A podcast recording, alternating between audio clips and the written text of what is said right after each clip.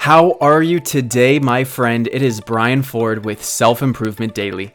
Take ownership of your personal development one tip at a time.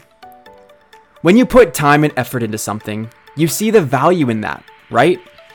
Even if it didn't turn out as well as you had hoped, even if you need to spend extra time redoing what you just did.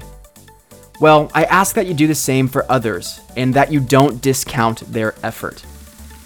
This idea exists under the umbrella of a larger idea that I think needs to be addressed. We're in a culture that is so strongly controlled and driven by external validation that we design our lives around it. For this reason, people often go about things without trying their best.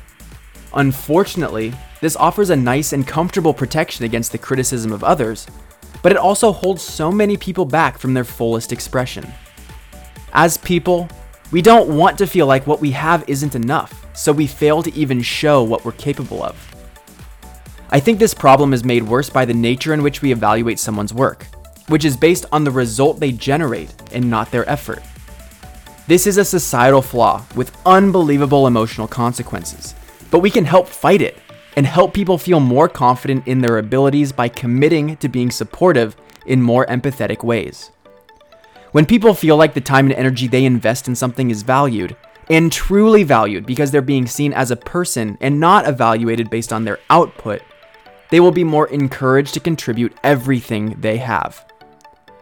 A discount is used to assign less value to something than it's known to be worth. That's not fair to anyone, but it's a natural response given the way society tells us to operate. Don't discount anyone's effort and celebrate when people try their best, even if they come up short. Thank you for listening, and I'll see you next time on Self Improvement Daily.